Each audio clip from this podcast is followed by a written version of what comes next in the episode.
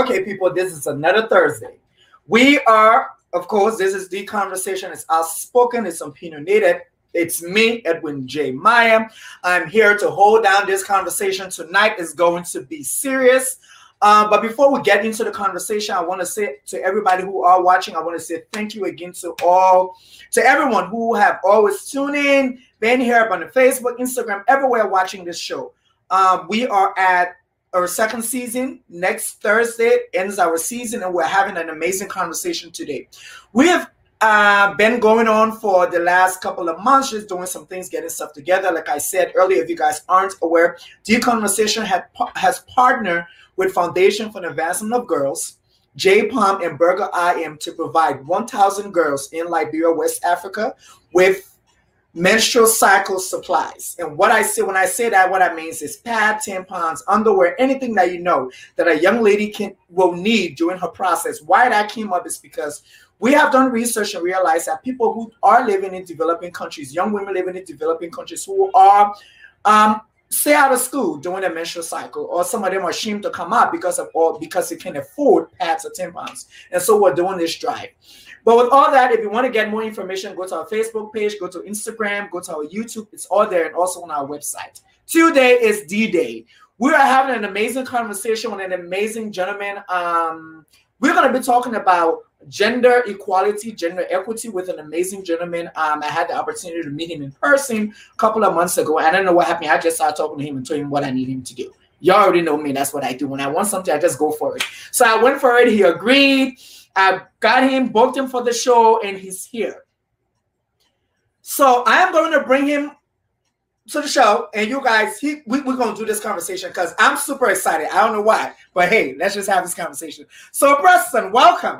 Hey, thanks so much. I'm so happy to be here. It is good to have you. I want to say thank you for honoring the invitation, for being here. Welcome to the conversation. It's outspoken, it's opinionated, and we just say whatever is on our heart and our. Absolutely. I'm ready. Ready, you, ready. You are welcome. I think I did something, but it's okay. That's what happens. It's a live show. Stuff happens, but you're welcome. So, can you tell the people who you are and what you do?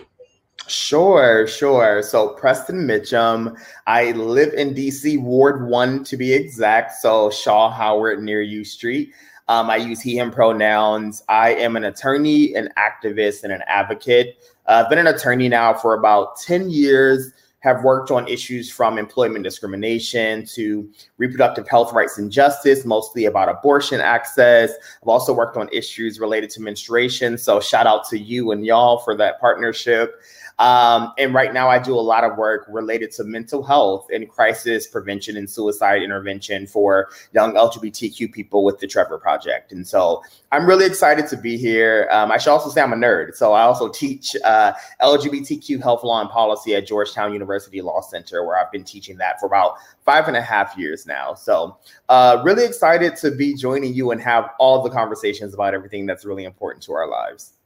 This is great. This is really good to have you. It's funny because last week I had an opportunity of having uh, um, somebody on my show who's actually was coming in from Australia, and we talk about um, mental health yeah. and mental health. So that was this is really great.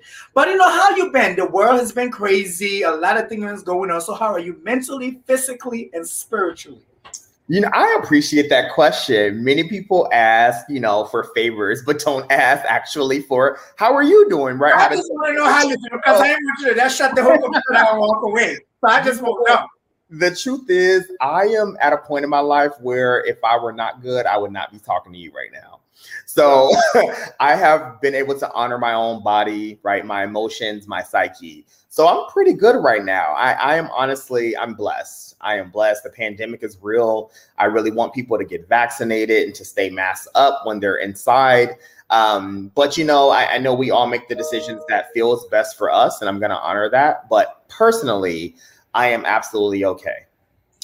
And that's good to know. I'm glad you're here. I'm glad you're physically, mentally, and spiritually here with us. Yes. But yes. I'm just going to go straight into it. Why I had a conversation with you. Of course, I've been snooping around and I seen a little post about something. Then I seen you. Then that day we went out. Then I saw. I was like, I know him. I think I've seen him before. and then I spark up a conversation. That's just me. But a few months ago, um, I, if I'm mis- if I'm not mistaken, June 13th or 14th, one of them, mm-hmm. young lady basically was dragged down the Nellie stairs. Mm-hmm. Um, my understanding, I don't know why she was dragged down the stairs, but basically she was dragged down the stairs. And you know, people have come out. This other patients have come out and say Nellie's uh, um, Nellie's is racist and management is racist. Um, but what was you know what has really been confusing is that this situation the manner of which that situation happened hasn't happened before, but other things have happened before that we can relate to when this happened. So, could you give us an insight on the situation, where it is, what's happening, what's going on? Because we just put some stuff together. I appreciate that, and and really, I do genuinely appreciate the opportunity to talk about you know some of the situations that's occurred at Nellie's because the one thing that I've consistently said is that if we're just looking at the the incident of violence against Keisha Young as the only time something has happened that's been what I would consider and what many of us would consider anti-black, then we're missing a bigger picture. So I'm going to take it back to 2017. Okay. Back in 2017, and even before that, but for many people who live in DC, and who have lived in DC for some period of time. I've been living here for about a decade now. We know that there are now, at this point, essentially no Black queer bars and restaurants. Previously, there were tons. The Delta, the Delta Elite, Edge, Wet, Bachelor Mill, Apex, Aqua. There was always something to do in DC. The past several years, we started to noticing a diminishing Black queer scene and by that, I mean the lack of ownership and being able to operate our own facilities in DC, specifically Black gay bars and Black queer bars and restaurants. And so it made options like Nellie seem a little bit sexier because we didn't really have many places to go.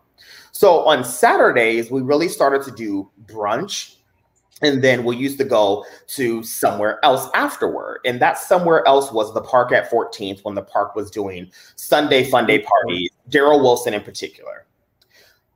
For some reason, the parties from the park went from a daytime to nighttime. And so, what does that mean? That means that we are still looking for something to do after brunch. So Nellie's made the most sense to go. It was on U Street, more of a central location. And remember, the goal was to still go to the park. So it's like 10 minutes away. So it was the easiest thing to do. So I state that just to just to say there was nothing special about Nellie's outside of the location. As there were moments of incident that happened at Nellie's, there were a lot of fights at Nellie's, right? Between black gay men in particular. Mm-hmm. So a lot of us were attempting to remedy, like, what is happening? Why are we fighting here? Because it was only at Nellie's that, well, I shouldn't say only, Mostly though, at Nellie's where many of us were fighting that. We would go to, you know, number nine, we would go to the park, and there would be minimal issues. But at Nellie's, there was always something that was very peculiar, right? What I've learned is through observation is that the security there were not trained to handle conflict. And by handle, I mean de-escalate conflict. Okay. And so, you know, it would be sometimes patrons were breaking up fights right? So people like me and friends and other people who were just bystanders who just did not want to see people fighting would break up the fights. And so you fast forward to what many of us started to observe, and it was that when black gay men were getting in fights, then there would be like Ward World 3 in a way, right? They would call the cops, people would get kicked out. There would be like a huge issue as opposed to what many of us would observe drunken nights on Fridays and Saturdays, where white patrons would get drunk and belligerent and fight, and they would maybe get kicked out. Maybe, right? But suddenly, Nellie's had figured out tools in their toolbox to de escalate. Mm. And so I found that odd, not surprising because America, but I found it odd that a majority white bar and white owned place could find the ma- magical way to de-escalate conflict for non-black people, but suddenly would increase the the um, the conflict, would escalate in many ways, would kick out, would call jail, would call the police, and so I then called a meeting with the owner of Nellie's, and this was back in 2017, so it was around Black Pride weekend. And so I met with the owner and his then manager around all the conflict. And so, right, internal, like related to intra community because we have to admit that there were fights happening, right? Yeah. that looked like to actually talk about that. And what is your response to us doing that if your response is so dissimilar from white people when they're fighting in your establishment or just drunken in your establishment? And it was a terrible meeting. You know, there were many statements that were quite frankly just blatantly racist, such as Black people are fighting because of rap music being played notions of Hennessy being the reasons for fights to happen. So then there were up charges of Hennessy, and then there were no rap music being played. So they would literally take the DJ out and then bring in mostly like pop music being played on phones. And it was very clear to us that there was a reason why this was happening. And so, because the meeting was so terrible, and it, it, it honestly, I'm sure we all agreed that it was a bad meeting, to the point where I went home and I was so angry that I tried to really come to an, a, conclu- a conclusion around this meeting and to no avail. So I wrote a three page letter, then posted it on Facebook around everything that was happening about the meeting. To my surprise, it gets a lot of attention, and a lot of other Black LGBTQ people came forward and said, Oh my God, I knew it wasn't just me. I knew it wasn't just me experiencing these things at Nellie's, right? And so, you know, then it, you know, then long story short, we start, or long story long, I guess, in this instance, you know, we started having more conversations related to safe bar trainings, which we offered to work with Nellie's um, back in 2017. Nellie's originally refused. Then they were trained one time, which obviously nothing has happened. Um, and then fast forward four years later, right? Then we have this incident with Keisha Young. Um, and I, but and I just want to, I have to say this you know, there is a there is this agency called ABRA, which is the Alcohol Beverage Regulation Administration, which really which is pretty much the agency in DC that grants the licensing, sometimes revoke the licensing related to like bar and liquor licenses, etc. There have been multiple reports filed against Nellie's on ABRA. And what that means is there's investigations that ABRA actually looks into the incidences at Nellie's. One of those such investigations is at for around the Keisha Young incident, where an impartial investigator actually reviewed all the videotapes from that night. And after looking at everything, because we everyone still has not seen it, even the people who have some who have who have agreed with Nellie's for whatever reason, right? The, the only people in person effectively has been this Abra, this individual investigator, who concluded that Nellie's was in the wrong. Okay. After reviewing all of the film and documentation from the night right and so i think that's something important to remember because a lot of these people have cited some some people have decided after this magical second video came out mm-hmm. that keisha was in the wrong without even considering that that still was not the beginning of the video that was already at a moment of conflict and so for any of us for many people to actually be able to view and understand it you would need to see what happened leading up to that incident because, and I'm not Keisha's lawyer. I'm a lawyer, but I'm not Keisha's lawyer. But the truth, uh, excuse me, let me let me make sure I say that again properly. I am a lawyer. I am not Keisha's lawyer. Just to make sure we're clear. And as a lawyer, the one thing that's clear is that if you see someone maybe in chance or in a way of physical bodily injury or harm, you absolutely have the legal right to defend someone else in that instance, even if you're just looking at the top of the stairs, what we now know is it was Keisha's cousin who was being hit by a bystander and someone from Nellie's and jumped into that fight, which Keisha has the legal right to do. So again, like you know, we can always say whatever about the case of public opinion, but the truth of the is, even an impartial investigator after seeing all the footage and all the videos, said that Nellie's was the one in the wrong because they owe a duty to the patrons to make sure they are protected. And surely dragging someone down the steps is not a way to protect them. And I think for me, um, no legal whatsoever. But for me, it's just watching them like, why why is this man as big as he is dragging this woman down the stairs so you can lift her up? You can take her down the stairs. Like I, so for me, that's my thing. I'm like, why is she being dragged? Edwin, let me tell you. And everything, I don't know, maybe for me, it's the way how my mind works. It takes me back to slavery. Yeah. That's what they did to our sisters and our mothers. You drag them to, to basically succumb them and bring them down. You bring them to their lowest level mm-hmm. and you drag them. And so when I'm watching that and I see people comments on Facebook, I'm like, Uh, do you see what I'm watching the same thing? Yeah, I'm like, right. I'm Right. You're thinking that she's in the wrong. Why is he dragging her? Exactly. Why can't he? Like, it's it's ridiculous. I have seen Nellies carry 300 pound white men out with more humanity. And the question that I always leave with people is this it's a very simple one. If Keisha were a white woman, would this same exact treatment happen? And anyone who answers yes is lying, blatantly so. It's a big lie. Mhm. You all know Jane would have been had a conversation, taking in the back, probably giving water so she Mhm. can calm down, have Yep. a good conversation with Jane, and maybe Jane might have to leave. They Yep. might somebody to get Jane an Uber for them to get out. Yep. Let's And honest. And to prove my point, Edwin, in 2018, I believe it was, I started to find different videos I recorded and posted it on Twitter. I had recorded a video that was maybe a minute and a half where a white woman was attempting to fight about four different times. And security had to break it up. They never kicked her out. They never, and this was one white woman trying to fight. I mean, it was like four people holding her back, and she was never kicked out. And if you can withstand her, who was That's- much bigger in frame than Keisha, frankly, then surely you can carry out someone with more humanity. And you have to think about the gravity of which she was dragged. This may sound like hype, like hyperbole and like exaggeration. Keisha could have died. coming down the stairs, her head could have hit one of those pavement, and she could have been done. Yes. It could have been, and like I think one of her posts where she said she is so excited that she's even living to tell her story. Because mm-hmm. what would have happened if she would have died, has some sort of internal bleeding, Yes.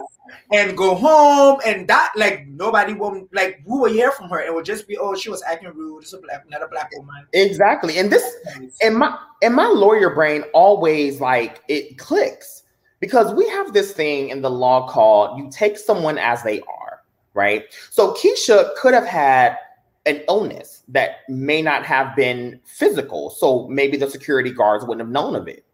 And if it actually led to what you're describing, right, more internal bleeding, etc., if she was pregnant, you, she There literally so many, yeah, there are Yeah. so many and then there would have been a, a criminal, then there could have been a criminal issue that's attached to it, right? Because you take someone as you find them, no matter what you know about them, right? You take them as they already are. And so I think about more and more things that could have happened. And so this is not just about, again, this moment in time. What happened no, it's not. devastating, right? But this is a bigger issue of how Black people are treated, particularly in a gentrifying DC, right? Where the census data just came out. And sure, there's some underreporting that 40.6% of the residents in DC marked that they were Black. Chocolate City, 40.6% Yeah, marked they were Black.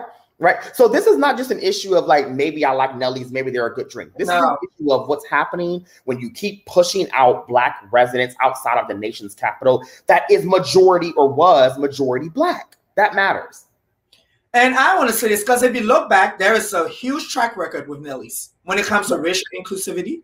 I, in 2018, there was this Blue Lives Matter flag that was up, and some patrons saw that, and it was a whole hoopla, hoopla, hoopla. But if we're just saying, where do we go from here with gender equality when it comes to the LGBT community? And so Mhm. that's why I just want us to go for now. It's 2021. Everybody is extremely progressive. Mhm. But this is something I have noticed, and this is why I really wanted you to come on this show for us to have this conversation. I have noticed that whenever gender equality conversation is being held, I always have this feeling that the conversation is only limited. The on, it's only limited to cisgender women. Mhm. Every time I watch it on TV, I read articles about it. It or gender equality is limited to equity for cisgender women.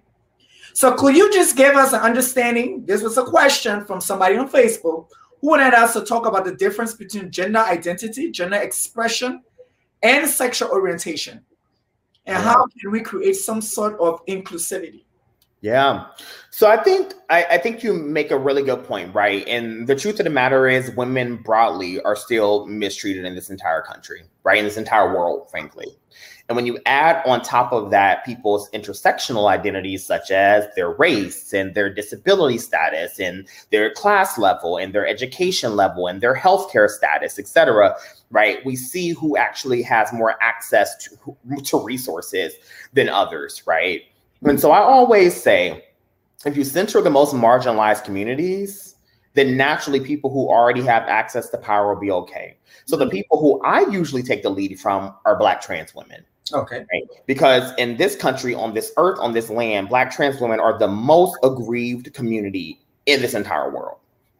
So when I think about the differences, when I'm talking about gender and gender identity and gender expression, right? I just like to say, right, that there's this thing right we call SOGI. So sexual orientation and gender identity and expression. SOGI. Mm-hmm.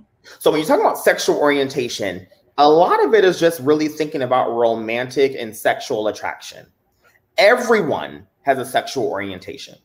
Every single person, right? Maybe straight people don't want to believe that they do because the language of sexual orientation feels like it's just gay people. Yeah but straight people also have sexual and romantic attractions right? Like m- many of them do right? Of course there's a asexuality we could discuss a bit more. But right like by and large many people have a sexual orientation right?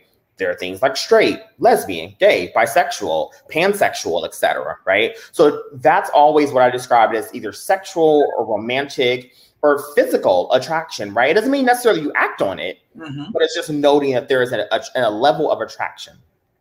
Then you have your gender and gender identity, right? So gender identity, by and large, is just who you are, right? It's just literally who you are, how you identify, how you feel internally, how you emote externally, right? So I feel I am a man. So that is my gender, right? That that is who Preston is. That's how I identify as a cisgender man. And then, of course, you have your expression, right? Expression does not necessarily have to be attached to any gender, mm-hmm. right? And so there are people who are non binary. There are people who may, from what we've learned, may physically, quote unquote, look like what we stereotypically know as a man, but may dress in more feminine attire right? Because that's just what they feel. So they express themselves in that more feminine, and effeminate way. Um, all of that to say regardless of someone's sexual orientation and their gender identity and expression, everyone deserves a level of respect. Right. And so that's why, you know, you, will see in my chat now, like that I put my pronouns in there because for me, like, even though I know I identify and I use he, him pronouns, maybe people do not know that. And they should not know that because you should not assume someone's pronouns, and no matter what they physically look like. And so, you know, so when people ask me again, sexual orientation, again, romantic, physical, sexual, intimate attraction doesn't necessarily mean you're acting on that attraction, but that's what it is. Gender identity is just who you are intimately, individually. Fuck societal standards, fuck societal norms. It's just who you ultimately are and see yourself as being, and again, and are. And then expression. It's just how you actually express your gender.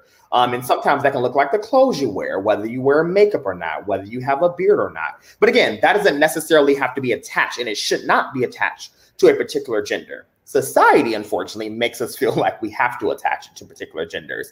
And that's how we get into this norm of the gender binary which yes. is why we only talk about men and women right? We don't talk about non-binary folks. We don't talk about two-spirit individuals. We because we just neatly couch people into you're a man or a woman and that's it. And that is a thing we should really divest from. And so so when we're looking at um, gender equity where we, where we we say 2021 we're being progressive and we need to everybody needs to be included when it comes to this conversation. How can we broaden this gender equity conversation? So the way i oftentimes broaden it is just by getting people to to understand that gender is a farce right? Like the idea that we even have a gender makes that we have genders that we have to subscribe to makes no sense like it's not even productive. Like it actually does nothing for society and for culture. Like we've we've pretended that it has because that's all we know. And it's really hard to unlearn the things that we've learned is true. Oh, yeah. Right. Because you're like, how dare you tell me that I've been wrong my entire life? right. Like it reminds me when we're talking to conservatives, right? And they're like, what? Or, or, you know, people who are racist. They're like, I'm not racist. It's like, well, you don't really define whether you're racist. We get to define whether you're racist. But I also understand how you're being taught something and then being forced to unlearn it, right? It becomes a challenge and you just immediately get defensive. And so when I think of broadening gender equity, I think about broadening or sometimes erasing our own notions of, notions of gender. Because the reason ultimately why sexism is allowed to happen is because our notions of gender has taught us that women and femme folks and feminine, more feminine center folks are weaker, right? Are less intelligent and so, because many of us have learned that, that means naturally that any presentation of that for the rest of our life until we unlearn it will actually deduce who they are as a person. Right? Think about it. Why do you think we still have not had a woman president in the United States? Yep right. And so it's like that that that is not just that's not a coincidence. Like that is, what, do you, what what do they say? Is it a coincidence? What did miss NeNe Leakes say? No it's not a coincidence. It is a real right? Yeah. the reason why we absolutely have not and, and why we have less women leaders is because of sexism or what we now really call particularly around black women misogynoir because it is the intersection of them experiencing racism and sexism which is very different than just speaking about gender equity, right, as a broad term, because not all women are treated the same way. And many women are treated negatively than others because of their multiple marginalized identities. And I feel like I have to discuss this, right? So, Kimberlé Crenshaw is someone who many of us are now starting to really learn about, mm-hmm. and many people still may not know who she is. So, just to be because she is she is more academic, so I, I do want to be fair and honor that. Kimberlé Crenshaw is the coined the term what we call intersectionality. And intersectionality, she says, I just coined the term. I didn't I didn't like make up the practice of it, right? There are many black women before me who were experiencing it and did not have this academic term to use. And it is literally like how multiple marginalized identities work together to impact individual people, right? Mm-hmm. So it is thinking about systems of oppression. So how does race impact class? How does class impact gender? How does gender impact disability? How does disability impact economics, right? All of it works together. So it's not just counting, right? It's not just saying I, Preston, in black, I'm queer, right? No, it mm-hmm. is I, in black and queer. And that means that some systems will naturally impact me differently because my identities are inseparable, right? They cannot be separated. And it comes from a case from this woman named Emma DeGraffenreid, Reed, who was working at a manufacturing a, a manufacturing company and plant. And one of, and she's a black woman. And one of the things that she noticed is when she was trying to apply for jobs in this plant, that the industrial jobs had men in them, but or had black people in them, but they were men. Mm. And the more secretarial and administration administrative jobs had women in them, but they were all white. So she took this case to court saying that I'm being discriminated against as a black woman. And you know what happened? The court rejected her claim because they said, surely you have to pick one. Yeah. You can't you can't be discriminated against because you're a black woman. It got to be because you're black or a woman. And guess what? We have women here and we have black people here. But what she was trying to say is I need to put these causes together because all the black people are men and all the women are white. So where are the black women? Yeah. So again, when we talk about gender equality and gender equity, as I think is more fair, because mm-hmm. equality assumes that we are already on the level playing field, whereas equity understands that we are not, not. on the same level playing field. And there are some things that need to happen in order for us to even become more on a level playing field. So again, when I think back to how do you broaden gender equity, I think we have to start first and foremost by listening to Black trans women. Mm-hmm. And I think we have to really recognize that what we know, what we know and have learned about gender, we have years of unlearning to do. I like that because I think it's like you're literally looking at my paper and I'm going to be a problem. But if a company or establishment non-discrimination uh, policy states that it does not discriminate based on gender, mm-hmm. is that all the company's establishment needs to say to be inclusive? Of persons well, various sexual orientations? Yeah, I mean, frankly, the broader the policy, the better it is for people to okay. be safe, frankly. Mm-hmm. So, I mean, you know, I always tell there needs to be a comprehensive policy of communities that you cannot discriminate against because they are protected classes, right? So, and, and sometimes they're legally protected, sometimes they're not. But rest assured, if you look at the Civil Rights Act of 1964, you'll already know some of the protected classes. And that's frankly why the equality act is so important right? Which it which is a bill in congress that would amend the civil rights act of 1964 to prohibit discrimination on the basis of sexual orientation and gender identity in places like housing education jury service etc right? Because technically speaking, in, in many legal cases, LGBTQ people are not protected classes, mm-hmm. right? But you still can't discriminate against us in many facets, right? Um, so we're still working out the legalities of that. But suffice to say, companies need to have broad based anti discrimination policies. Why? Because diverse workforces are the best workforces that we have. So when you say, you know, um, we're they are not supposed to be discriminated upon, but we're still saying it. It's yes. happening every day. 100%. And it's everywhere. So, what are the steps um, as for us? You know, when we talk about Nellie's, we talk about all these places where we know there are discriminate, there are discriminating. There is no in- inclusivity. You know, you can you walk in an establishment, you can know that. So you don't belong here. Yeah, and you can see it. And so, what are the steps that can be taken so that these businesses or the establishment can they can identify these things, and there can be some sort of gender equity in there places have to be willing to be held accountable. I think my I think the thing I get really I'm just going to say frustrated by are when people get angrier at the individuals trying to make places better mm. as opposed to the companies that are having discriminatory practices. You know, honestly, we should be honoring the people who put their lives on the line to make places better you know, so what that they, and I'm going to say we, are interrupting your $5 drink, right? I personally could not even want to go to a place that has a pattern or practice of discrimination. It wouldn't even feel good to me to want to go to these places, right? Why? Because there are other places that I don't have to beg to take my money, right? There are other places that I will have to go, that I won't have to go to or that I won't have to experience like anti-black racism or just feel like people are looking at me sideways to go into. So I think the question can I think the question ultimately is what do people want? Right? Because guess what? The weak places can't be owned and operated if no one is going there. My point. You know, Nellie's has Nellie's shut down for four to five weeks and lost a lot of money. And frankly, and right after right when they opened, some black queer people ran right back right? So not that not that the numbers were the same, right? The numbers are still much lower than what they were because I think it shifted a major conversation. I think people really were like, "Oh, wait a minute, we heard of some stuff in the past, but this was on video." Yeah, this we can't excuse, right? And of course, I think the pandemic also has something to do with it. But my question ultimately goes to people, and it's like, what do you want? How do you want to be treated? right? Because I'm like, for me, I've already made that as a 35 year old person, right? I've made the choice to to only go to places that will treat me like a human, and I don't have to beg for it.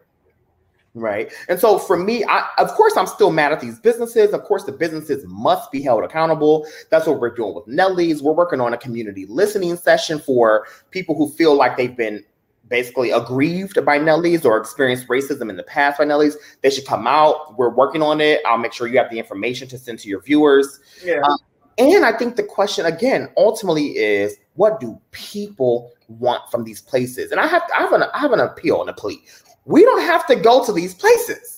Can you say that again? Can you say that again? We do not have to go to these places. There are tons of other places that we can go to. Maybe we're not used to them, right? Maybe we need to do a little bit more research. But there are places we can go to that we don't have to beg and scrap for our humanity. And I like that you say that because I was having a conversation when that whole team came up, and I having a conversation with a friend, and he was like, "So where do we go?" I'm like, "What do you mean? Where do you go?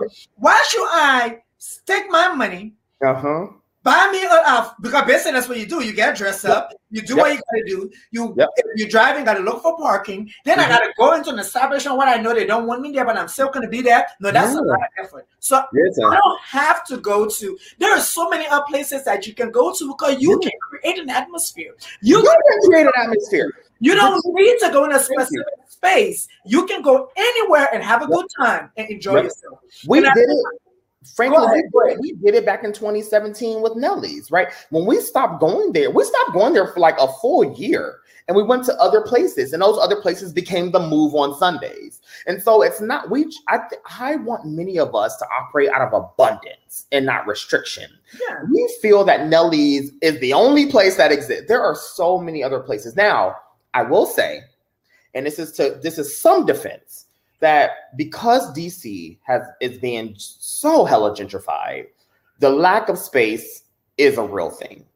And so my my goal as a community leader and working with other community leaders and organizers from places like Harriet's Wildest Dreams, the Palm Collective, CAS, Collective Action for Safe Spaces, and others is to figure out ways to work with the mayor's office and city council to provide some kind of funding to figure out how do we actually create spaces for black queer trans and non-binary people. Because that is important and none of that excuse make excuses for people who want to go back to Nellie's, right? We can do both of these things at the same time. We can find venues and other spaces that will celebrate who we are and not make us restrict ourselves, and we can work on funding to create our own spaces. And, and I think I think working on funding to create the space is important because I think you know exactly what you want. You know exactly what kind of ex- what kind of experience you want, mm-hmm. and I feel that where, wherever you go, whether it's at Burger King, McDonald's, wherever you go it's an experience. Yes. If you go to that place and you don't get a good experience, you're not going to spend your money there. Exactly. I'm still trying to rack my brain around the fact where people get bad experiences, but they still go to the same place. And yes. for me, that's insanity.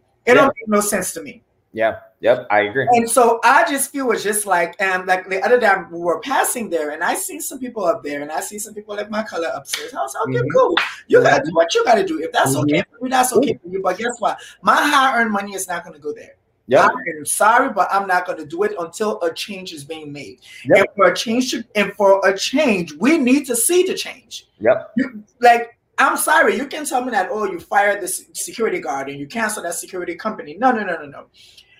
For our security guard to react the way he reacted, there was some sort of directive. There was no way yeah. he responded the way he responded on yep. his yeah. Yeah. And the truth is, it doesn't just start at the security. No. It, it is a top down thing, right? So, the reason why the security, whether they were independent contractor or not, the reason why they thought that was okay is because the owner has given some kind of like green light, yes, recognizing that that is okay. Because I'm sure that security guard didn't do that at other places. No, positive. That security guard did not do that at other places. No. And so, and, and, we have to question why Nellie's contracted with them in the first place. Because for Nellie's to be a gay bar, you need to contract with gay friendly establishments who understand our scene, who understands the things to do, the things to not do. And there are many security who are trained in actually how to escalate, de escalate conflict for LGBTQ people. Nellie's obviously doesn't care about that, which is why they called themselves, and I quote, a straight friendly bar. So, well, then problem solved we don't need to do anything. But as we're still talking about this whole equity and rights and everything, we're trying to we need some sort of inclusion, everybody to be connected. Another thing happened recently, mm-hmm. and you have been extremely vocal about it too. So DaBaby, a few weeks ago, for me, I felt that he went on a homophobic rants. It was extremely. Mm. I, I didn't even know how to find the word mid performance. He had everything he wanted to say. And being in healthcare and someone who have done, you know, have done bedside, have patients, and all that kind of stuff, the HIV part really hit home. Yeah. That hit home for me because when I listened to that and I heard what he said, and I heard his hype man yep. hyped him up with the same thing, and I was like, can you imagine if there was a child in there who was born with mm-hmm. HIV? Based on the fact of his parents or whatever. He has HIV. And one of his goals in life was to go to that concert. Mm-hmm. Or let's say somebody is dying in three weeks, and one of the, the bucket lists is to go to the Rolling Loud concert, Mm-hmm. and they hear that. So, for someone who advocate for the queer community, Mm-hmm. when you watch that video, I want you just how did it relate to you? Yeah. Yeah, I so let me just first say that I am surprised at no homophobic comment that DaBaby will ever make. DaBaby has a history of abuse, of literally like physically assaulting black women, Yeah, of talking about how much he's like beat up black men, has gone on rants, right, against Megan Thee Stallion and other black women rappers and just other folks generally. So the truth is, many people have been trying to hold DaBaby accountable for years now. He just happened to piss off the right people this time, or Okay. wrong people, however you view it. And the truth is, nothing he said surprised me. It saddened me, right? Because it was so patently false and so offensive and frustrating. And as someone who's had a history of working with communities and as who who live with HIV, as someone who has a lot of friends living with HIV, um, as someone who's done HIV advocacy and presented at the International AIDS Conference, like I was, in, I was furious. And the thing that really infuriated me was, of course, you know, people's defense of him. Because here's the thing what I don't expect DaBaby to do is to be an expert on issues related to HIV. okay. Don't expect it. I don't expect him to have to know the science, but DaBaby knew enough to weaponize it against people. Exactly. And Wow. that is the Yeah. issue. He knew enough and then followed it up with one, two, three air quote apologies. And basically, the last one said, I need apologies that he since deleted from Instagram Uh, mind you. But then specifically said in the apologies that he needed education. He's a millionaire. he has his access to all the resources if he wanted them, but he doesn't. What he was counting on is for his homophobia, for his batshit antics that he's usually done, for his abusive past, for people's capping of him or caping of him rather, to be used to his advantage. And he met his match this time. And so, you know, in conclusion, nothing he said surprised me. It certainly frustrated and saddened me. I think the thing that's probably made me the most frustrated is around this this disingenuous conversation of cancel culture. yeah. Because what many people are calling cancel culture is literally people just attempting to hold others accountable. You know, I've heard people say things like, "So what are we supposed to do? Cancel him?" I'm like, "Y'all, it's been three weeks. Like, what? you- like, you act like it's been five years. It- he literally made the comments three weeks ago." and so, you know, people's perception of time, I think, is weird sometimes, frankly. And I think people don't give communities time to grieve through what someone is saying, to be offended, and then attempting to call someone in. They expect a couple of things in a couple of days. That's for someone to offend, Mhm. for someone to be held accountable in a day, and then for someone to say, we're fine, come back into community.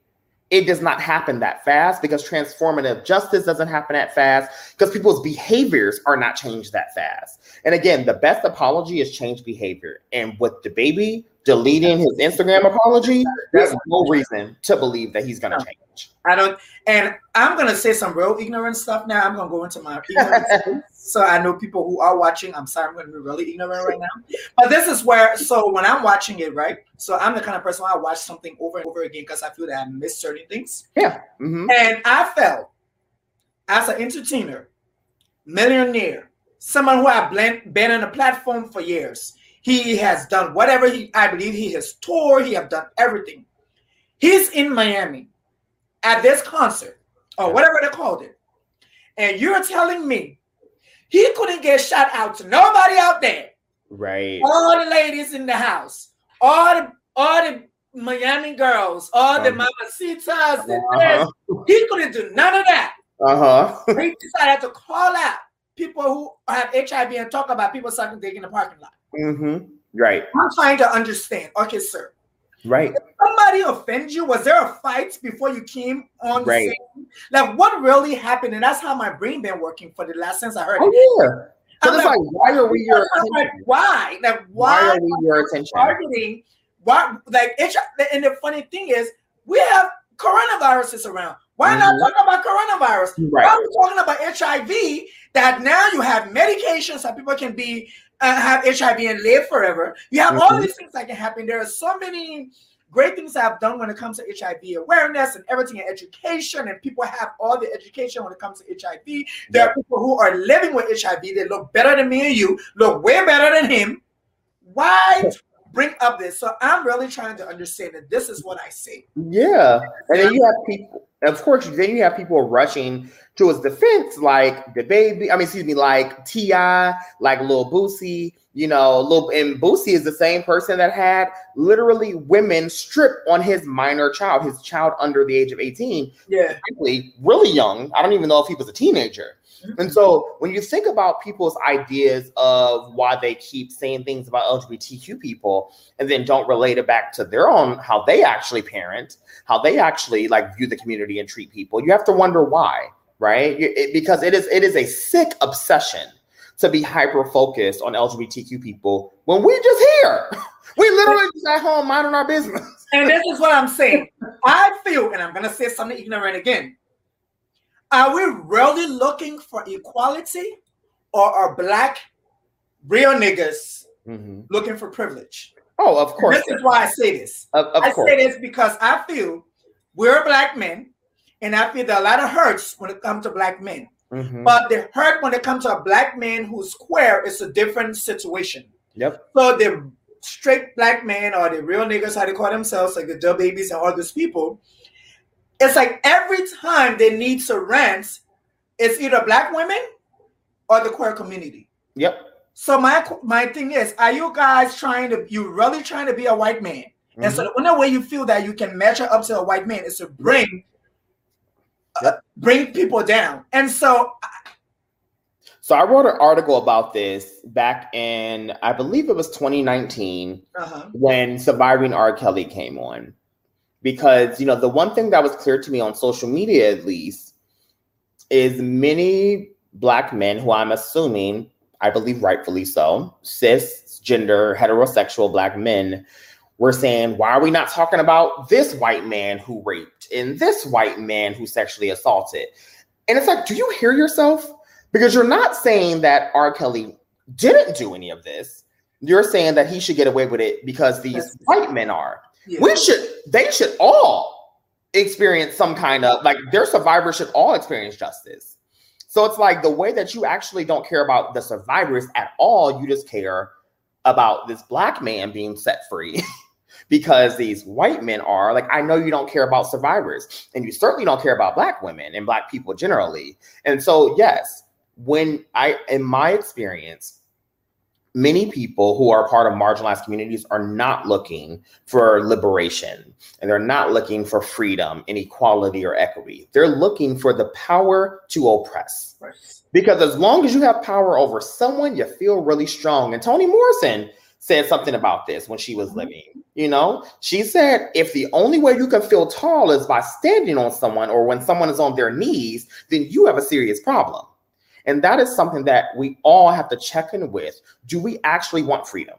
Do we actually want liberation? Do we actually want equality? Or are we just trying to experience some power over communities who you have better access to? And I, you couldn't have said it any better because that's just been in my head. I'm just like, I don't think there is there is this form of you know um and i'm gonna put this in and i know some people are gonna hit me for this but we scream black lives matter and that's why i wore the shirt today black yeah. lives matter mm-hmm. and i feel it's like you know there's a whole devaluing of gay men mm-hmm. or transgender women they're like at the bottom they mm-hmm. get the last they get everything and but when something happens to a black man mm-hmm. we all should stand up though Mm-hmm. We all should stand up because we're saying Black Lives Matter. But what happened to these lives? Yeah. If we're talking about gender equity, we're talking about inclusive in, inclusiveness, like uh, everybody being included mm-hmm. in this liberation, in this freedom, or it's just, and that's why I said earlier, I feel it's like the real black men, you know, they consider themselves to be, are literally fighting this fight. There, this oppression or this freedom is really not for them to be free, but it's for them to be as equal as a white man. And so the only way they feel that they can get there is mm-hmm. by other communities down. Exactly. sisters and their mothers. Age old tale. Age old tale, unfortunately. And now that we're at the end of our time, I ask you, how has this life, this advocacy that you've done, mm-hmm. guarded your life as an individual? You said guarded? Yeah, how has it guarded you? How does it guide you, guarded you? Yeah, I feel that's interesting because I feel so being an advocate, I have learned so I'm incredibly privileged, oh, okay. right? Like I I have, you know, I, I will say that, you know, I, I come from the hood and much of my family still lives there and I'm still the person who will send back money to my family and you know because I recognize how privileged I am in many ways right I am I'm going to say relatively healthy. I am you know happy. I have a great partner. I have a good job. I have 3 degrees you know all and I live in one of the wealthiest cities in the entire world. I mean country frankly. Mm-hmm. maybe world too. DC is expensive. So I I don't take for granted the level of privilege I have. And that is why you see me fighting for people so much every day. Because I remember not having any of this shit. Right? Mm-hmm. Frankly, it could all go away tomorrow. Right? I and I and I know what it's like to keep fighting and fighting and fighting and feel like you have nothing to show for, right?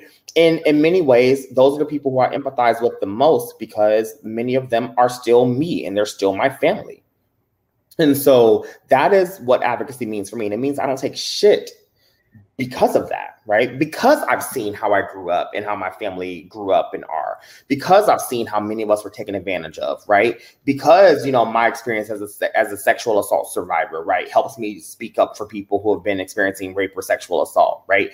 Uh, advocacy means the world to me. And so I, I can never imagine shutting up, honestly. I don't even know how right? It doesn't feel good. It doesn't feel right. And I think as a black gay person and as a black queer person who didn't know that I could be out loud, right? And I felt my voice was stifled for so long. I refuse to stifle my voice ever again, no matter who it annoys, mm-hmm. no matter how irritating, no matter how much you want to say that damn Preston, right? Because in the end, I deeply believe when I meet my ancestors that people will know well done. Mm-hmm. And that is what I fight for every day. And this has been the conversation with Mr. Preston. And I want to say thank you for being here with us. It's been great. I hope we continue this conversation. I think it is important that we do. Um, you have educated me on so many ways just from being here for the last 40 something minutes. I think it's been great. I appreciate it. Um, let's I would say let's continue this conversation. Um, we can have this conversation all time. I think this is great. And there's so many things that I want to do when it comes to this conversation. If you haven't noticed, I am from Liberia, West Africa. This mm-hmm. conversation, we don't talk about it. And right. so I'm just trying to have these conversations because I think it's important. And I really appreciate you for coming. And I hope to see you soon. Thank you so much. And if I could just make one plug because yes.